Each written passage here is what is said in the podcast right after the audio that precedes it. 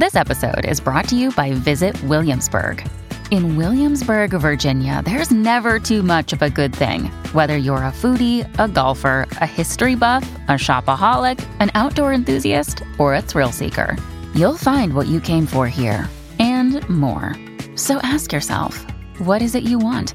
Discover Williamsburg and plan your trip at visitwilliamsburg.com. This episode is brought to you by FX's The Veil, starring Elisabeth Moss. FX's The Veil is an international spy thriller that follows two women as they play a deadly game of truth and lies on the road from Istanbul to Paris and London. One woman has a secret, and the other has a mission to reveal it before thousands of lives are lost. FX's The Veil, now streaming, only on Hulu.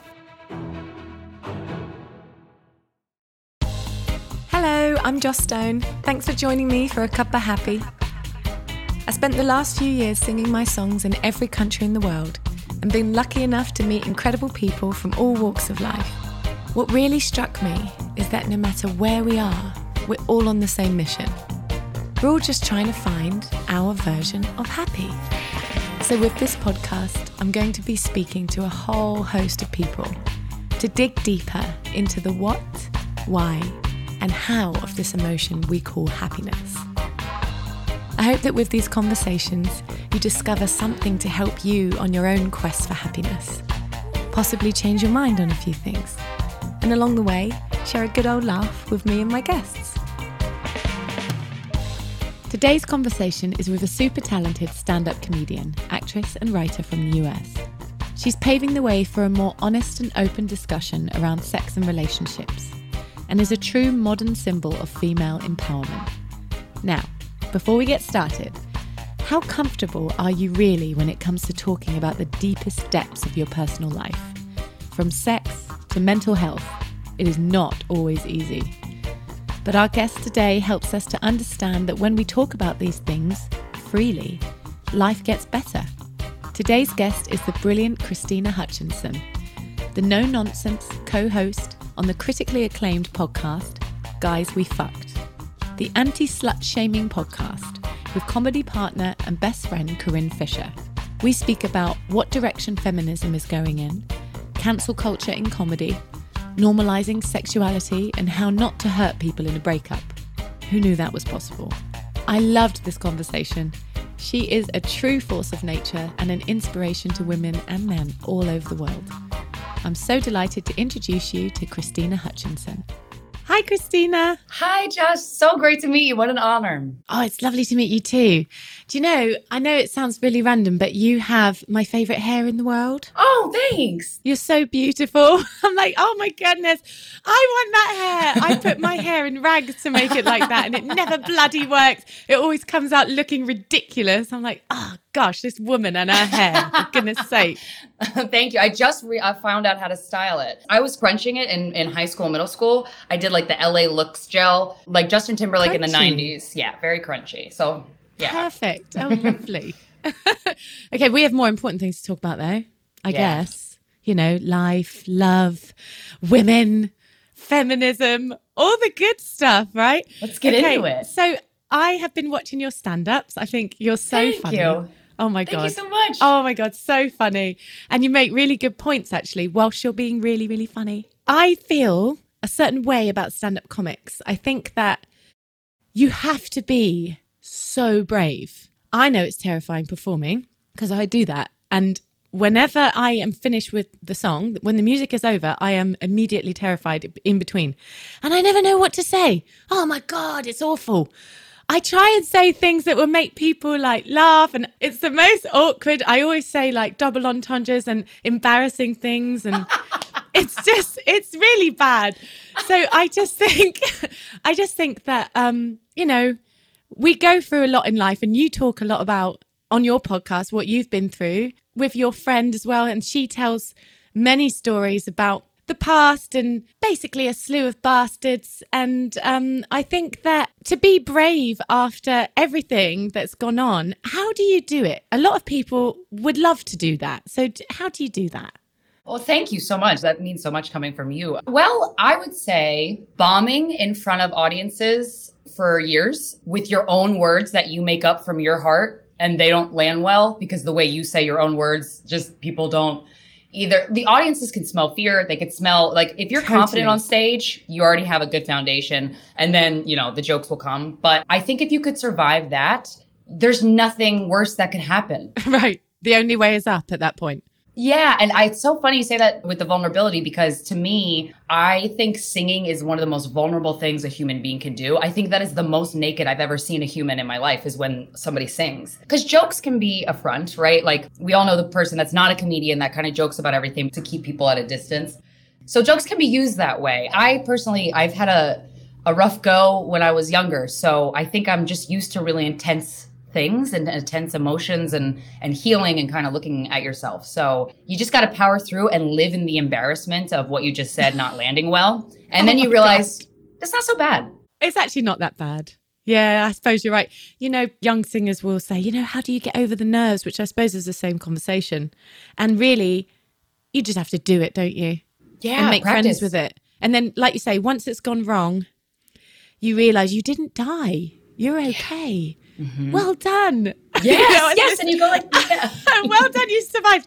I was listening to one of your podcasts earlier. It was the voices in your head. oh yes, And you started out, congratulations, everyone. You haven't killed yourselves. Well done. And I'm like, oh my God, this woman is absolutely fucking hilarious. But sometimes you wake up and you think, yep, I'm here, I'm still breathing. It's okay. We can get through this life together. life is hard. Yeah, life is hard and we can do hard things. I learned this while running with a woman on this treadmill, right? Some treadmills nowadays have little people running with you. And there was this blonde lady. She looks like a beautiful Barbie doll. And she's running this marathon. Of course, I join her for like a mile and then I turn off. And she's like, You can do hard things too. We can do hard things. We can do this. It's stuck in my head. It's true. We bloody can. The only thing you have to do is be there with yourself for every second. That's the scariest part is being present in the moment. Being present in your own body, going, Oh, I am here in the middle of being embarrassed. It'll make you so strong. The fortitude that you will gain from doing that, especially over and over again, is massive. And that makes you want to take more risks. Yeah, true. Because it can be quite fun, can't it? Yeah, because this is all this is all made up. This society and and what people think you should do and how you should be, it's all fucking made up. And you don't have to buy into it. And it's wild. Like we all just do. Because what other option are we presented with? So that's why being embarrassed or saying something that doesn't land, like saying a joke that bombs, like I almost look forward to that now because it's just, it's special. Because it's funnier in a way. it is. It's a comedy show for you. Yeah. If, if anybody, just, there's just one person having fun and that's okay. oh my god. Oh well, well, good on you, girl. Honestly, I think it's amazing. So the one that I I've just finished watching was actually you and um, it's Corinne, isn't it? Your friend. Mhm. Corinne Fisher. Yes. My So partner. she she's hilarious. So you two are still on the stage and explaining, you know, your podcast, and you say, honestly, the things I'm about to say, people don't don't be offended here. Um, you say, well, we get a lot of dumb bitches writing into us. And I'm like, what? What? the- what did they just say? Yes, we do. We've got some dumb bitches that are going to come up on stage now and ask us some questions. I'm like, oh my god, what is happening here? So I suppose explain to our to our listeners Yeah. what constitutes a dumb bitch. Well, as a former dumb bitch, and also we say that with love because we started saying that because Corinne and I are really good at, uh, she's bad cop, I'm good cop. And so together we form like a whole perspective. Like we're, we're very different people, but when we come together, we're like this Megatron of like advice giving. And we get a lot of women specifically. We're harder on women because we expect more from them. um, of course. but women like doing things, just selling themselves short. And a lot of times it's for a guy. And it's a lot of times for a guy that kind of sucks. And so it drives us crazy. As somebody who has been there, I see it and I'm kind of yelling at myself when I when I yell at the listeners sometimes. But I think people write into us because they know they're being a dumb bitch. So we say that lovingly, but we just say we have a keychain that says not a dumb bitch as part of our merch because Nobody wants to be that.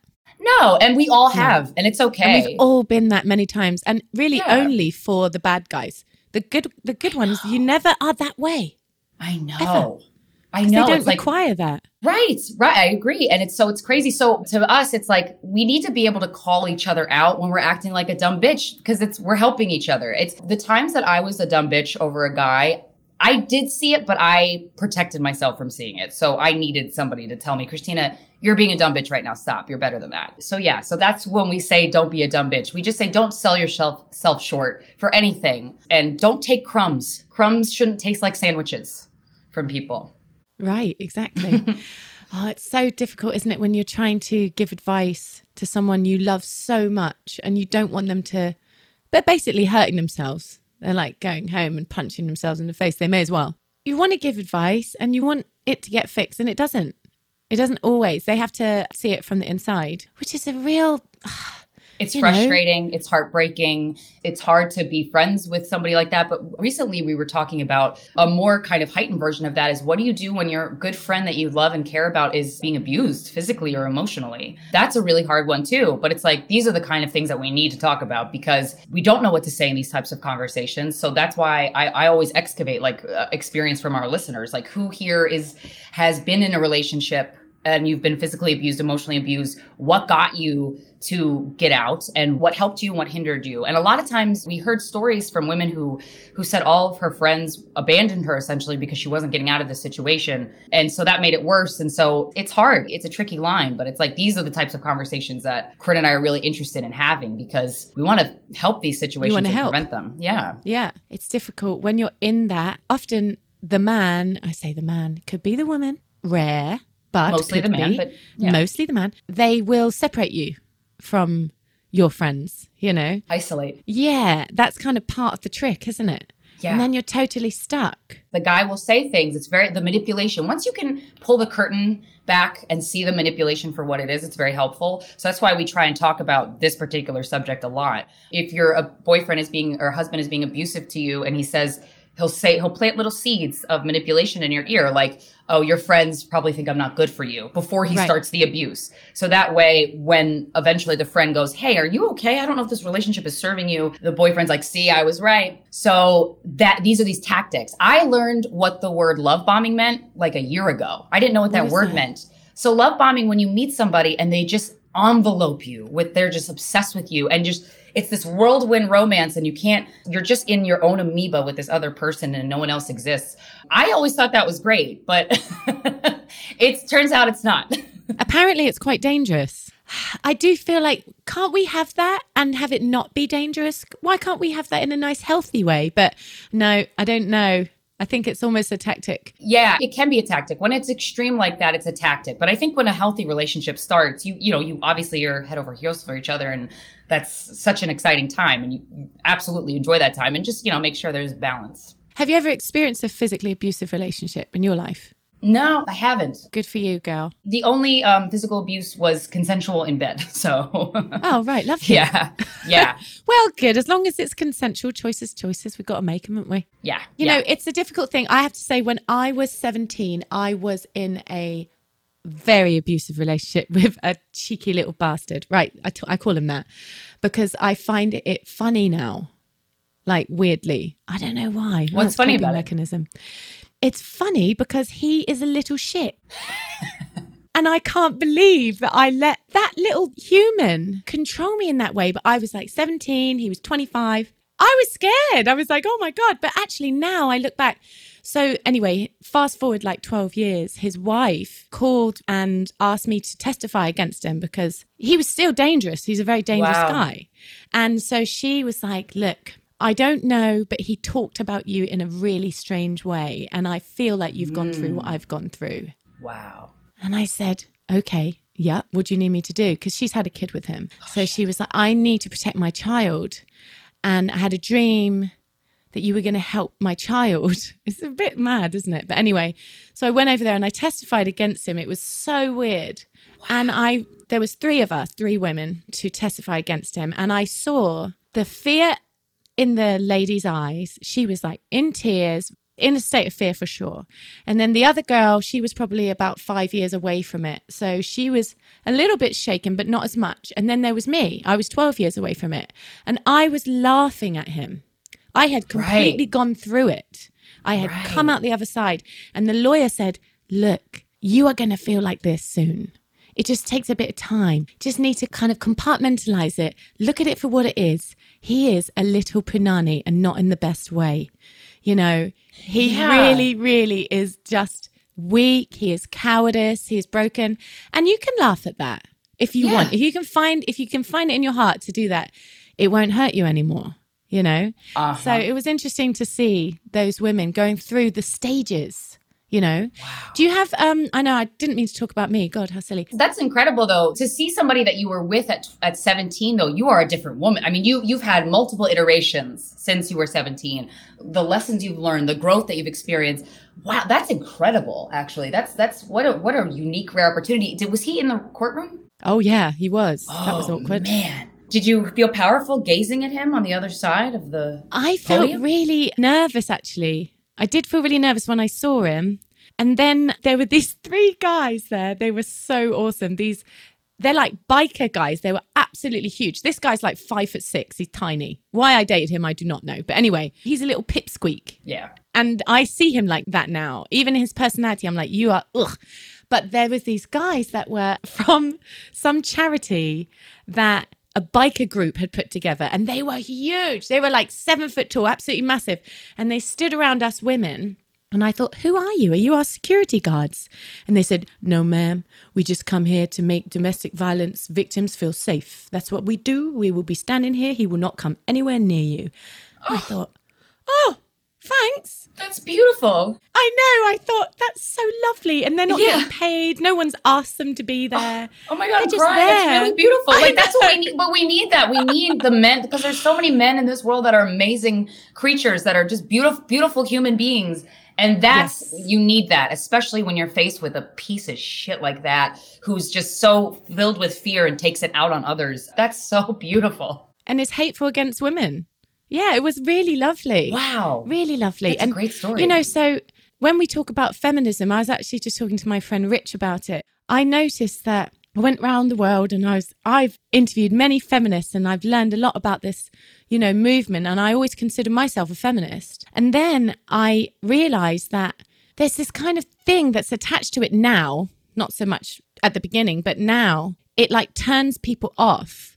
And we need good men to be part of this movement and good women. And we don't want them to be turned off by the fight. Because actually, I don't know if we need to be fighting anymore because guess what? We're good. We are amazing, actually. So now it's more about love. So I feel like, where do you think feminism is going? Do you think it's getting, is it still being productive or have we got some little glitches to fix?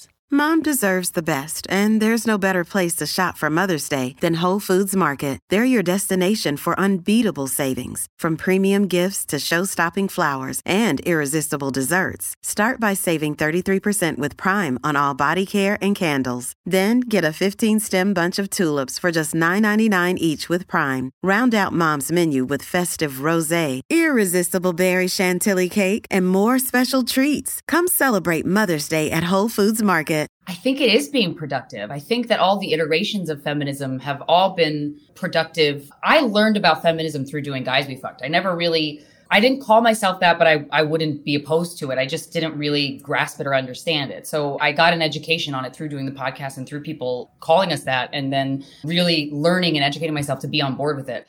And then we discovered like, oh, yes, this is obviously this is such an important thing. Our goal for feminism and our contribution is we want to inject a sense of humor in it because that's how you get everybody on board. You put humor into anything serious and feminism is there's so much humor in the way women are treated and how ridiculous it is and and it's ridiculous. and, Yeah. and just plastering that for everybody to see. it can be crazy, can't it? It can. And so, and acknowledging that. And I think it's important to acknowledge that people who have like a roll their eyes at it or get, they're just, they're just lame anyway at this point. I feel like we've really pushed, we've all worked together well in a good way to add men to the movement, to add good men to the movement, to add a sense people. of humor. Yeah, absolutely. Because when women are happy and when women feel safe, the whole world is better. so true, isn't it? And when women are horny, everyone's happy. I feel like when just men are horny, no one's happy. No, that can be quite dangerous and scary. yeah. I thought that, I don't know, people go up in arms. Can't we just call it equalism? And then people won't feel angry. Those that do feel angry will immediately go, Oh, I'm okay with that. I'm okay with that. I don't want more rights than men. I just want the same rights, you know? I've learned throughout the years that when somebody gets mad at a concept like feminism, they're not understanding it. They're not understanding it, but also they're getting mad at something else. Like they're getting mad at their mother. They're getting mad at their ex girlfriend. They're getting mad at the woman who rejected them. They're getting mad. And it's like, all right, let's call a spade a spade here and get to the actual fucking issue of what you're upset about. Because it's not this movement that's fighting for equality. How can that possibly upset you? If no, and if it course. does, that means you're scared and you're hurting and your job is to figure that out but like come on look look at yourself look in the mirror god i met this guy in yemen it was the most interesting thing that has happened to me i i thought bloody hell i my brain is smushed after what happened it really was so this guy right i go to visit this charity and the charity is we are a school for women in yemen they can take off their hijab when they come in we are teaching them to be educated and essentially have equal rights or work towards that. And they can within these walls. When they walk out of these walls, they have to put the hijab back on because I'm safe. And that's terrible. So I'm interviewing the teacher about this. And he's like, Oh, yes, of course, we do this. It's fabulous. And then I said, Oh, I'm playing a gig later after we'd done our interview. It's over. I'm playing a gig later down the road. Do you want to come? Oh, yes, I'd love to come. Fantastic. I said, Yeah, invite your wife. He goes, Oh, no, no, no, no, no. I can't do that. I can't bring my wife. I said, Hang on a minute. What did we just talk about? Like, why am I here? I, I'm so fucking confused. And he goes, um, no, no, no, no, no, you don't understand. And he spent half an hour explaining to me that it is his job. This guy, bless him, he was very sweet, just coming from a different place. It was his job to protect her from other men's eyes. He said, What if they see her dancing? I said, But, dude, she is covered in a black sheet. No one can see her. Literally, no one. When I played this gig, women were on the right, men were on the left. All the women were covered in a black sheet. And I, look, that's their choice, whatever. No, it's not their choice. Their men have decided, and look at it from this perspective, if your brain can even turn into the shape to look at it like this, they are saying, I am protecting her. I protect her every fingertip, her fingernails. I protect those. I protect her hair on her head from all the other men because the men are dangerous. And I thought, bloody hell. Okay, well, I get how that's happened in his head. His dad has said to him, This is your job. And if you don't do that, you have failed. So, wow. When you put your self worth into protecting your wife, you're going to take that extremely seriously and you're going to get probably very offended if something should get in the way of that. It's crazy because I, gosh, these are the types of conversations with, with people that are in cultures that I don't know anything about, but I'm so curious about. Everything that you do, that you say, every law that's implemented, every anything is coming from either a place of love or fear. This is coming from very clearly a place of fear. It, it could be masked as love for your wife, but it's really you're fearing other men. And so I'm like, just dismantle that. You can verbally dismantle that. What if a man saw your wife dancing? What if he jerked off to it later? Okay. What are you afraid of? Like, what's the worst case scenario? I mean, in Yemen, I suppose the worst case scenario would be she she would be raped and killed. That is pretty bad. But it's like, I mean, how do you dismantle a culture or, or a government or a, or a country or a place that has been operating this way for so long? That is wild. Isn't that mad? It's like a whole other world. Yeah, oh, man, that's fucked up. That ma- that type of masculinity is woof. Yeah, and he's there every day teaching women how to be educated and free. I'm like, oh, you're a what? I will never get it. I feel like I want to go back just to really understand it more, but I'm actually a bit scared. so he's progressive. This man is very progressive. This man is in his country is a feminist. Yeah, yeah, yeah. But then no, she can't come to the show. It's just strange, isn't it? So we live in our culture and we are so, so lucky. And when I feel really pissed off because I'm being treated differently because I'm a woman, which happens all the time, of course, I just remind myself of that. And I think, okay, look at the graph, Joss there is this graph. And if you go back to, I don't know, 1920s and look at it now, I think we should be quite proud of ourselves. Absolutely. Absolutely. And stuff with the technology evolving the way it is, conversations get to more places quicker. And so it's really cool that so many people have things like podcasts because because then these conversations are accessible to everybody and you're getting things that you've never thought about before. And so the world is so connected. I just bought a globe. oh, of the world? Oh, cool. Yeah. And I stare at it all the time and I'm like, damn, every household should have a globe in it. Like oh, it's yeah, crazy it's how, because we are connected digitally. And then you look at a globe and you're like, this is kind of crazy, you guys. Like there's a lot of people here. Yeah. There's a lot of people, a lot of different opportunities. Just got to travel and see the world. It's quite a beautiful place, but there's lots of issues going on, lots of jokes out there. Yeah, a lot of jokes. I'm yeah. sure. I'm sure you can oh, grab yeah. a bunch of jokes. Just go on a trip to the Middle East. You'll come back full of them. Oh yeah, one of my close friends is from Saudi Arabia and she's going there for a month with her daughter and she's like, "Do you want to come?" I'm like, "Yes, I absolutely do." I want to learn about cultures that I'm like, I can't even picture what it looks like and the and the stuff that Americans are fed through media and stuff. It's like that's not accurate, you know? The jig is up. Like the emperor has no clothes on. I want to see the world for myself. It's quite funny going there and then coming back into the western world, you realize, "Oh wow, this is a real bubble." And um it's actually quite quite lovely. Yeah. Even the bad bits are like, oh, yeah. that bad bit's actually lovely in comparison yeah. to the, you know, it's really it's not so bad. Yeah, it's not so bad at all. It's really quite crazy. So I wanted to talk to you about the cancel culture for comedians and how rife that is in your profession. It's like your profession is being attacked. It's yeah. almost like they're trying to take it away or something. It's like people don't have a sense of humor. No, I know. That's not very nice. And it's actually quite scary because it's one of my most favorite things is to laugh, obviously. It's joyful. Yeah, it's a release. Yeah. And I feel like this, if people are too offended, obviously they're not going to be happy, they're going to be stressed out. But they are threatening your your profession. So what do you reckon's going to happen? Have you got a crystal ball on that one? I wish I did, but it's very interesting to it's it's incredibly interesting to be a comedian at this moment. I've talked to a lot of comedians that have been in the game for decades, much longer than I. I often ask them, "Was it this bad? Was there this much scrutiny when you were starting out?" They're like, "Absolutely not."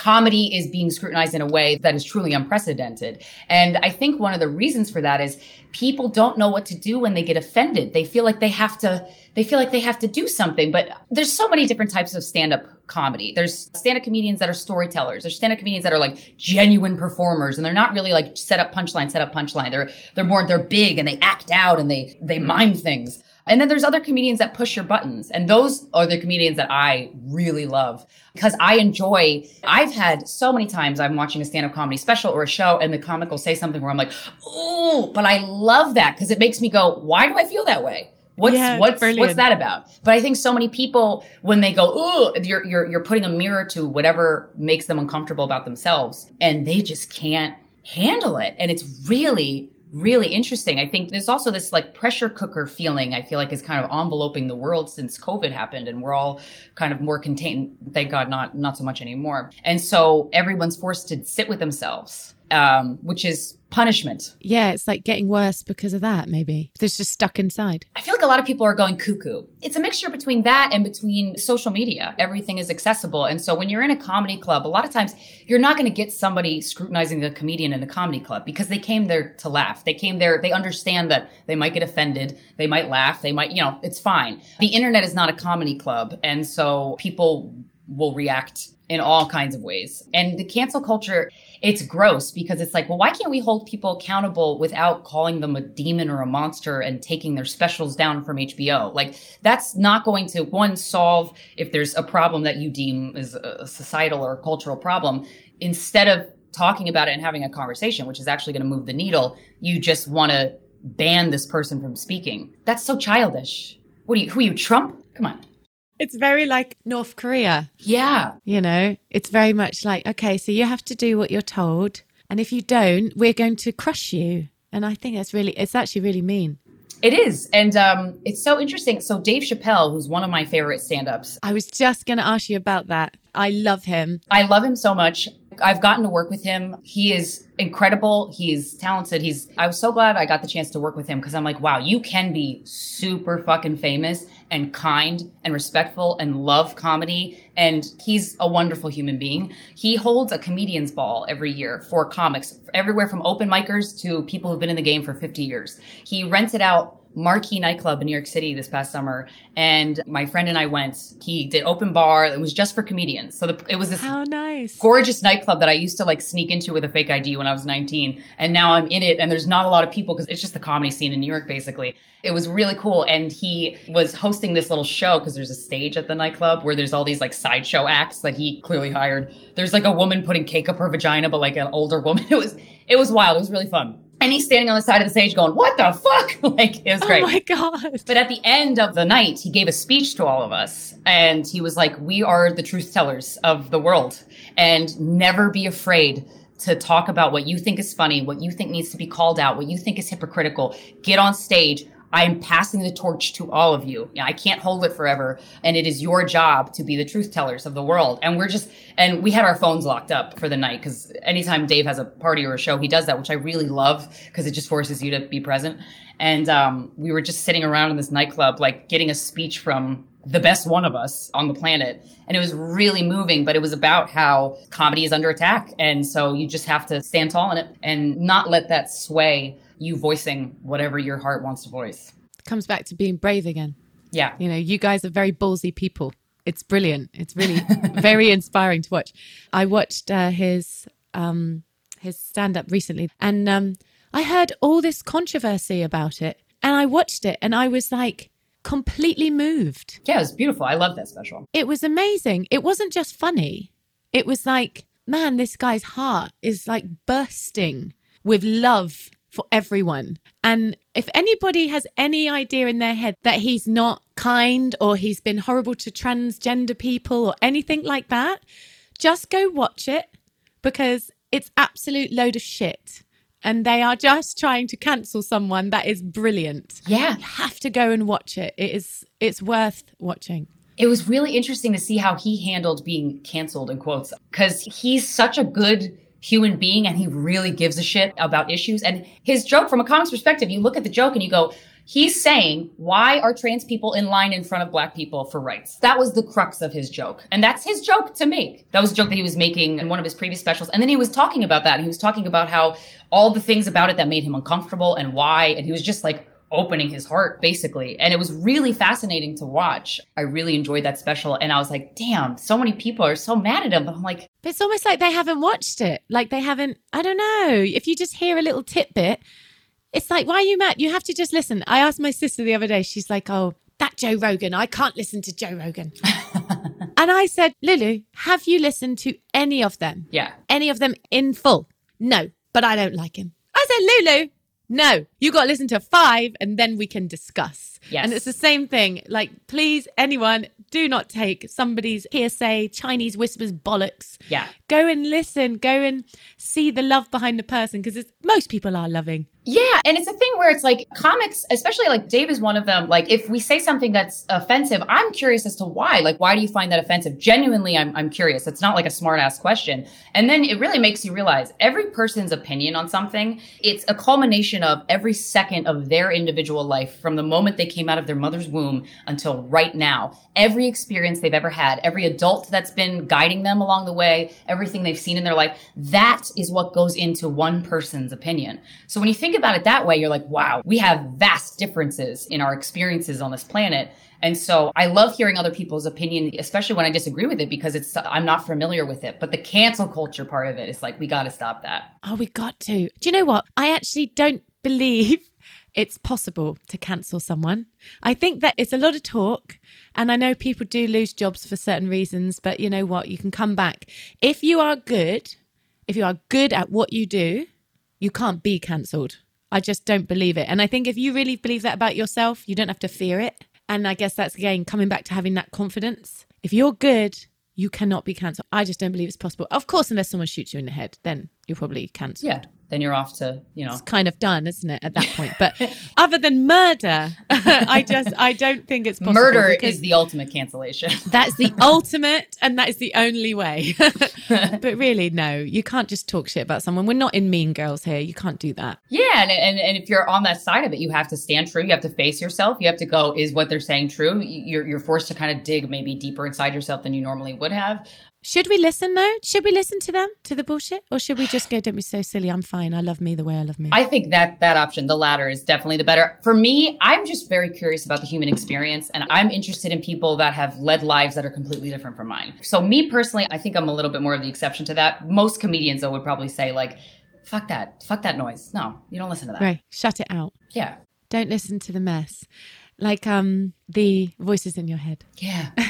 There's so many. Only listen so to many some things. of them. Yeah, yeah. I had this guy on, and he wrote a book called Chatter, and it's about the voices in your head. And he Oh. was giving advice on like how to like not spiral. You know, mm, when you have those voices, like he said, there was a few little tidbits. He was like, talk to yourself and put your name in front of it. So instead of saying, "Don't be silly," that's not happening. You'd say, "Krystyna." Don't be silly. That's not happening. Ah, oh, I would- felt that. yeah. Even with you're saying it. yeah. You kind of like, yeah. I don't know. There's tips anyway. I agree with that tactic, and I've employed that in, in a lot of occasions. It's just like your own little inner coach, like your third base coach. It's just like, and another one, I need gentleness. I'm so sensitive and I'm so affected by so much. I'm like, No I cry way. all I the can't imagine that. Oh so my funny. God. I'm so Oh, sensitive. But I know that's about myself and I understand that sometimes I'll take things personally and I, and I know that I'm doing that. So I, I have to like coach myself. But something that I do because I'm such a sensitive little soul is I'll stare at myself in the mirror and I'll just say like in the most gentle tone I could possibly conjure up, like, I love you. Like I just say I love you to myself a bunch of times and it really helps. That's very sweet. Oh, I love that. Oh my gosh. How cute. Um, What's your star sign? Pisces. Oh, Pisces. My mum's a Pisces. It's a lot of emotion Yeah. But and a lot of lovely. psychic psychic ability and emotion. Oh, really? Can you see things that are about to happen? It's been happening a lot lately. It's really interesting. I had a lot of like childhood trauma stuff. And so once I'm like getting through those emotions and like old feelings are coming up for me, that's why I've been crying a lot lately. But I'm getting those out of my system and I'm making room for more. There's just more real estate in my mind. And so this weird phenomena has been happening where I'll be having a conversation with somebody and right before they say like a, a unique word that they're about to use, like an adjective, it'll pop in my head and then they'll say it. And I'm like, what the fuck? Like weird stuff like that. Like I know somebody's going to call me before they call me. So I'm obsessed with mediums. I think it's the most incredible thing. And there's this woman, there's a show on Netflix called Surviving Death that completely changed my life. And I can't stop thinking about the concepts talked about in this docuseries. There's a woman named Laura Lynne Jackson who has two New York Times bestselling books. I've read them both. She's a medium and she, you watch her deliver a message to like a mother who's lost a daughter to addiction. And you can clearly see this mother being healed right in front of you because she's been harboring this guilt about what could I have done? How could I have intervened more? How could I have? And every day she wakes up with this heavy weighted blanket on her. And then Laura will tune into her daughter and embody like the spirit of her daughter and give messages that only this woman would know is her daughter and you watch her life change forever. You when she sat down in that chair, she was a different person. When she left that chair, she's lighter and she has permission to live her life. And it's incredible. So like it's it's wild that this is a healing opportunity that is available to any human. If you find the right person Right, right. that's actually connected, it's a difficult thing. And you also, I think you have to really open up your heart and believe in it in order Yeah. for that to happen, which is hard to do. If you're a questioning human being, it can For be, sure. I don't know if I believe that, but I want it to be real, Yeah. you know? So if you want something to be real, then let it, You make it up. because it can be extremely healing. hmm Absolutely. Very much so. Wow. So do you reckon you could do that? So I do actually. There's a book that I've been diving into called Messages of Hope, and it's it's written by this woman Suzanne Giesemann, I think. She used to work for the U.S. government, and she at the beginning of the book she talks about how she was in one of the only planes that was in the air during 9/11. She was with the Secretary of Defense, and about three years after 9/11, her and her husband, who was also working in the government, they retired. And her husband was uh, high up in the Navy. He had a daughter from another marriage who was in her 20s, also in the Navy. And during their retirement, her daughter died suddenly and tragically passed away. And this woman watched her husband grieve in a way that she didn't think he would ever come back from. And he was so deep in this well of sorrow that she didn't even realize a human being could go to. And she was like, there has to be a way. There's no way your daughter, who's this vibrant soul, can be here and then just gone. She's just disintegrated. There's no way. And so she started going to mediums and trying to search for some semblance of communication with her. Eventually, after a couple appointments, she found somebody who delivered very specific messages. She went home and told her husband, and she watched his eyes light up like, oh my God, that was my daughter. What? There's a college in the UK that I really want to go to. It's called the Arthur Findlay College. And you can go, it's a metaphysical, you can study metaphysics and, and spirituality and stuff. She went to that college and learned how to become a medium. And she does that now for a living. She does it for free. She, like she has her clients like make a donation to a charity and she just gives these messages to people who really need them. And it's wild. So I'm like, oh, you can do this. If you have a gravitational pull towards it, that's probably a sign that you have the ability accessible to you. You just have to kind of learn how to do it. It's the sixth sense, isn't it? That we don't really nurture. We have to nurture that sense. Yeah, we're so wrapped up in the five senses. They're so distracted. do you see that in your future? Do you reckon that you might like follow that path? Yeah, I do. I think I do. so. I'm feeling that you might. I'm obsessed with it. I just think it's the coolest thing and it makes you It's magical, isn't it? It is magical and it makes you think of things like cancel culture, like all this stuff, like all this bullshit, all the uh, the uh, and you're like we could talk to somebody who is not on this planet anymore. That is so incredible. Yeah. And it makes you take a step back and go, put it in perspective. Exactly. Like, what is important and what is exciting and what do I want to gravitate towards? Not the trash. no, it's mad, isn't it? Like, somebody's drama to you might be like, that's so silly. And then, you know, vice versa. It's like one man's trash is another man's treasure. It's like, how do we get into these spirals of madness? It just happens. We're human. We go through it and then we come out the other side and we've all been through little bits of shit. Yeah. Oh, yeah. And hopefully, hopefully we can pull ourselves out. It's, um, a lot of it is about not being insecure, I think which I think your podcast really helps with. I mean, I know you have the two. Are you still doing both of them? So, The Voices in Our Heads is my solo podcast. I do episodes on Patreon, but I stopped doing, there's about 80 episodes on iTunes, Apple Podcast now. It just got a little too, I was really into this deep dive of unveiling and peeling back the layers of the childhood trauma that I experienced because I didn't realize that it was even trauma until not that long ago. So it was the mind fuck. So it was like the journey into sharing it definitely helps other people. Yeah, but Guys We Fucked is my podcast with Corinne Fisher, my comedy partner, and that's ongoing. We've been doing that for eight years, and that's still going. Yeah, that's on. Um, we're exclusive to Luminary, which is a podcast channel on Apple. It's also an app, and then the episodes come out wide release uh, after seven days. But yeah, that podcast has done great, and having a comedy partner that's genuinely a confident person, probably one of the few that I've ever actually met. Oh, really? Is very helpful. It's residual because we need examples of people that face things that would make us normally go, oh, I would cower and I would cry and lock up in my room for days. Witnessing somebody handle that with grace and not be affected by it, that moves the needle the fastest. And that's what I've been given through being comedy partners with Corinne Fisher.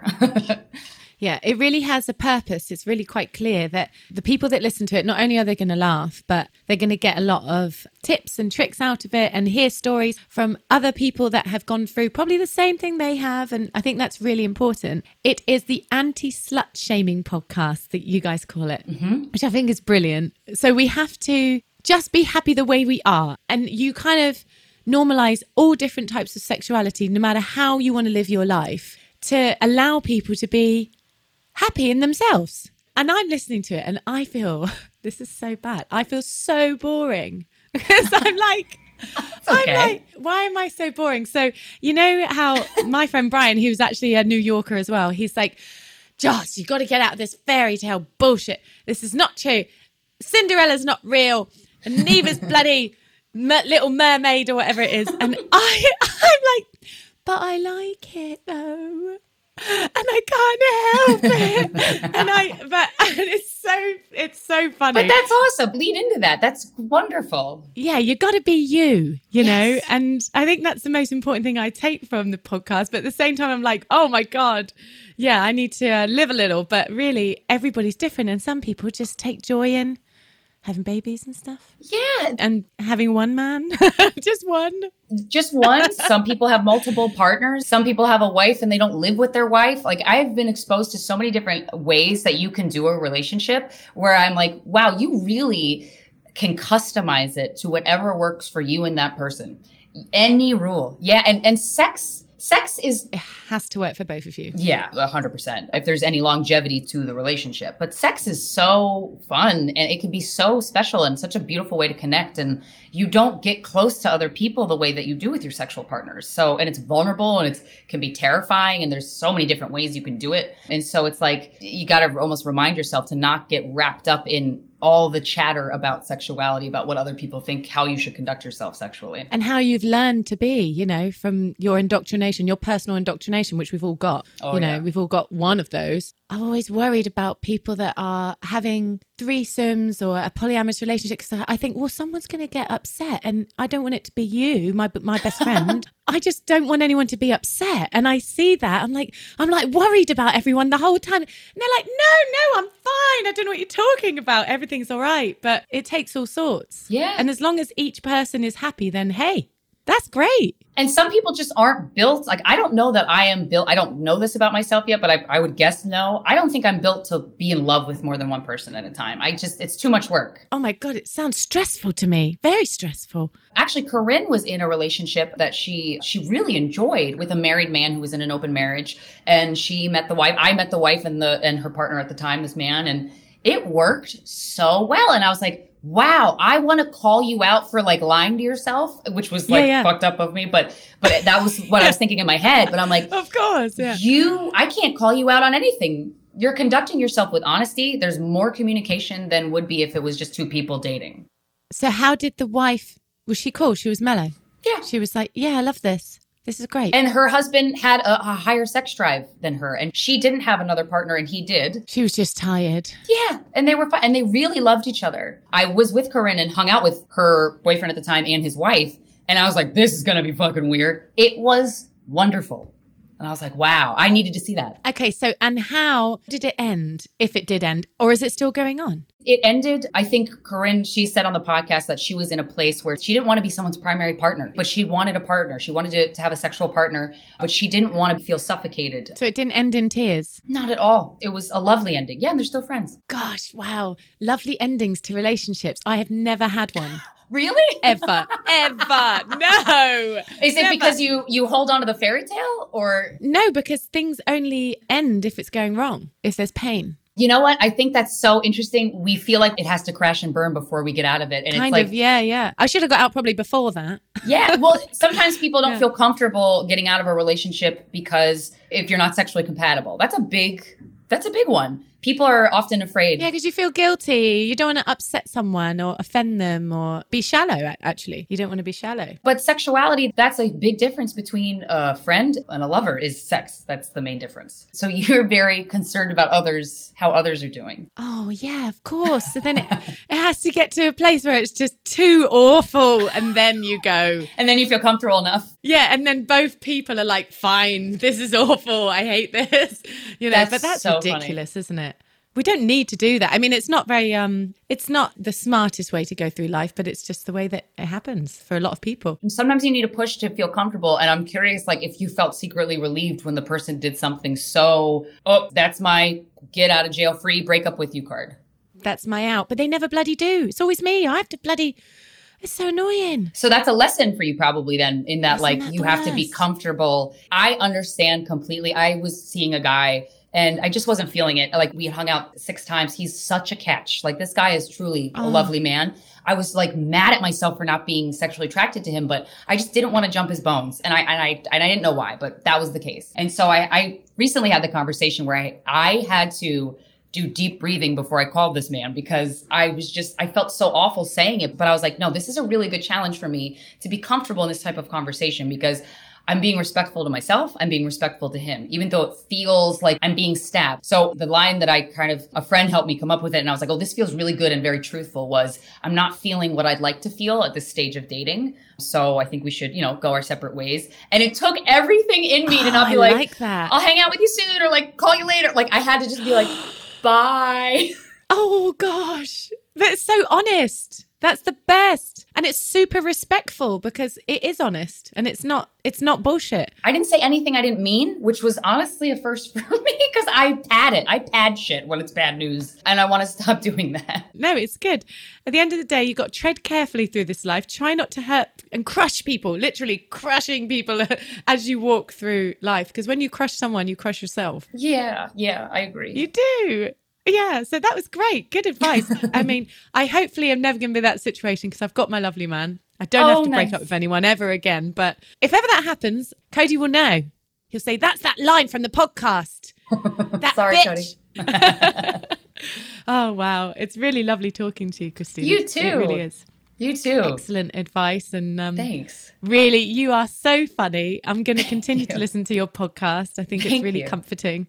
I would love to have you on Guys We Fucked if you're ever interested. Sure, yeah, that sounds fun. being a woman in the music industry, I have so many questions because the music industry does not treat its artists with respect in this way. Like I've dated a lot of musicians and been friends with a lot of musicians and I see the way the industry just stifles your creativity. And I'm like, Yeah. oh, it kills me. That's awful. The way the record labels kind of just take over and, and manufacture you. And it's like the, the artists should get paid. Wait, you, yeah, like musicians don't get paid the amount they should. It's it's really interesting to witness an industry where you're like so many talented people pouring your fucking heart out for music, and then you have the business model of the industry is just shit. I know it's such a shame, isn't it? I try to ignore it. I think it's changing now because we have we kind of have the power if we can use a computer, which most artists actually struggle with because we're creatives. But if you kind of have learned it and you've been born in that era, you should know how to put your own records out. That's a real freedom. You also should know how to record yourself. That's a real freedom again. I actually don't know the ins and outs how to do that because I was I was born in a different era. So I'm like learning it now. I just have learned how to record my own voice in the pandemic purely because I couldn't get to the studio. But the young artists, they have everything at their fingertips. So they don't have to deal with those business people that will suck the life out of you if you let them. So, you know, business and commerce, it's an interesting mix. It's like we do need to sell our records to eat and turn on our lights, you know, but oh, how much do we need to really invite that into our world? It's very, But you have a something to communicate through your like that's that's the crazy. you got to do it. You have the urge Yeah. to get songs out there, and it's like, oh, to have an industry that's just kind of more abusive to the creative heart of the artist. What?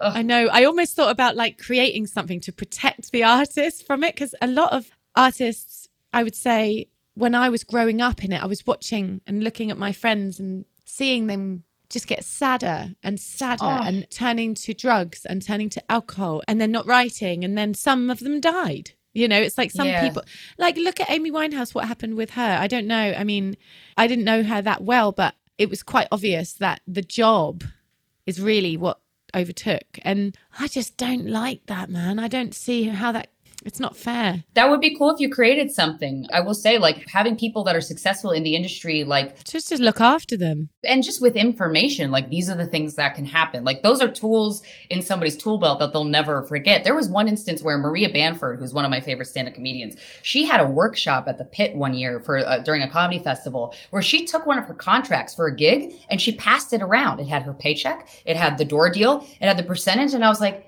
wow, we don't share this information that this is extremely helpful information to know. Like, what are other people making and what is possible for me to make on a weekend at a club? What should I ask? And just even that, those little things. Yeah, what's right? You know, what do you deserve? Actually, you deserve a lot. You- You're doing the bloody work, for God's sake. And when you're young and you're starting out, you're so hungry for it that it's so easy to not understand these little things that are happening. and also, you will do anything. And that's the bit that I think is the saddest part is that artists that are just beginning, they feel like it's such a dream that is not tangible and it's so far away that if they're offered the shittest deal that would take over their lives for 10 years, they'll say, Yeah, okay, I'll do it. Yep, no problem.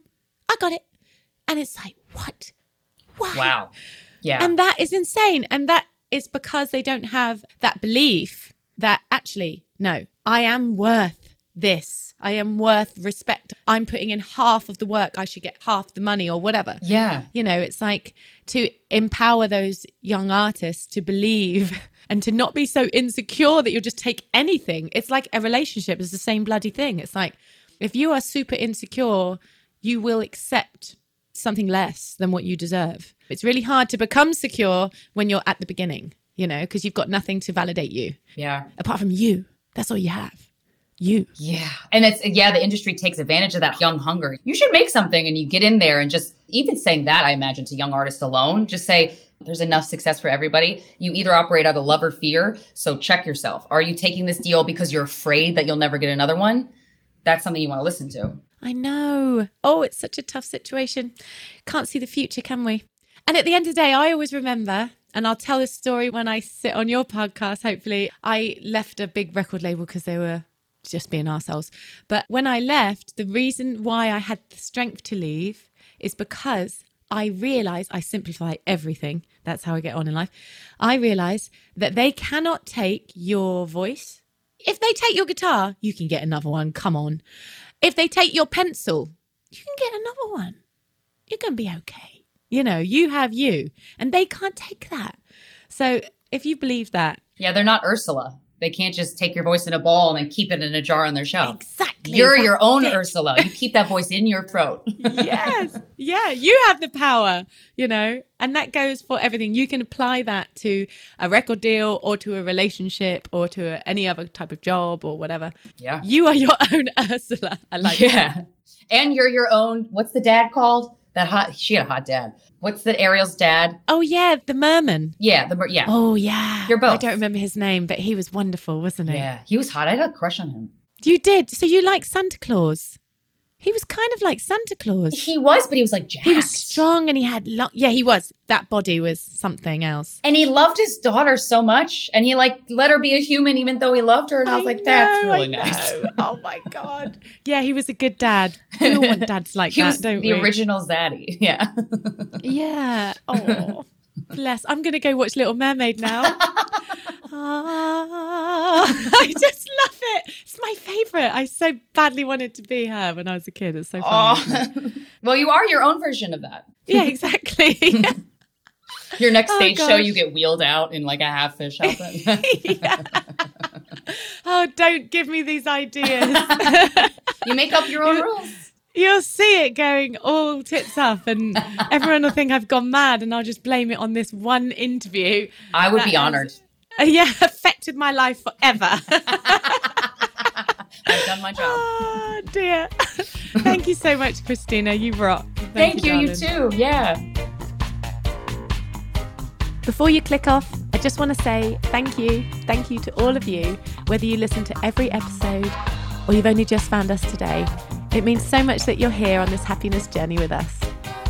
My understanding of happiness is changing and evolving every time I speak to one of my amazing guests. But what I really hope is that you're getting something out of it too. That's why we do this. I want you to be able to live a happier, more fulfilled life.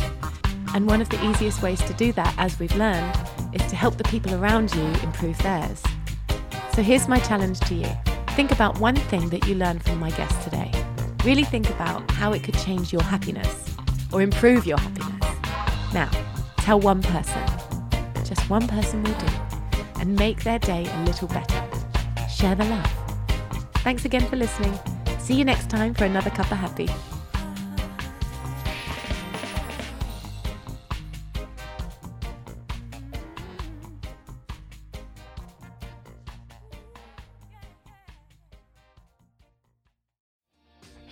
Hi, my name is Kaye Adams, and to be honest, I'm not so good with the aging process, so I enlisted my old chum, the filter free Cara McKenzie, to advise. Could you imagine being a porn star? The room would need to be really hot for me to strip off. To be honest, she's not much help, but she is rather amusing. And along with some great guests Jo Brand, Andi Oliver, Anton Du Beke, Ruth Langsford, and Craig Revel Horwood, darling, we are learning how to be 60. Listen wherever you get your podcasts.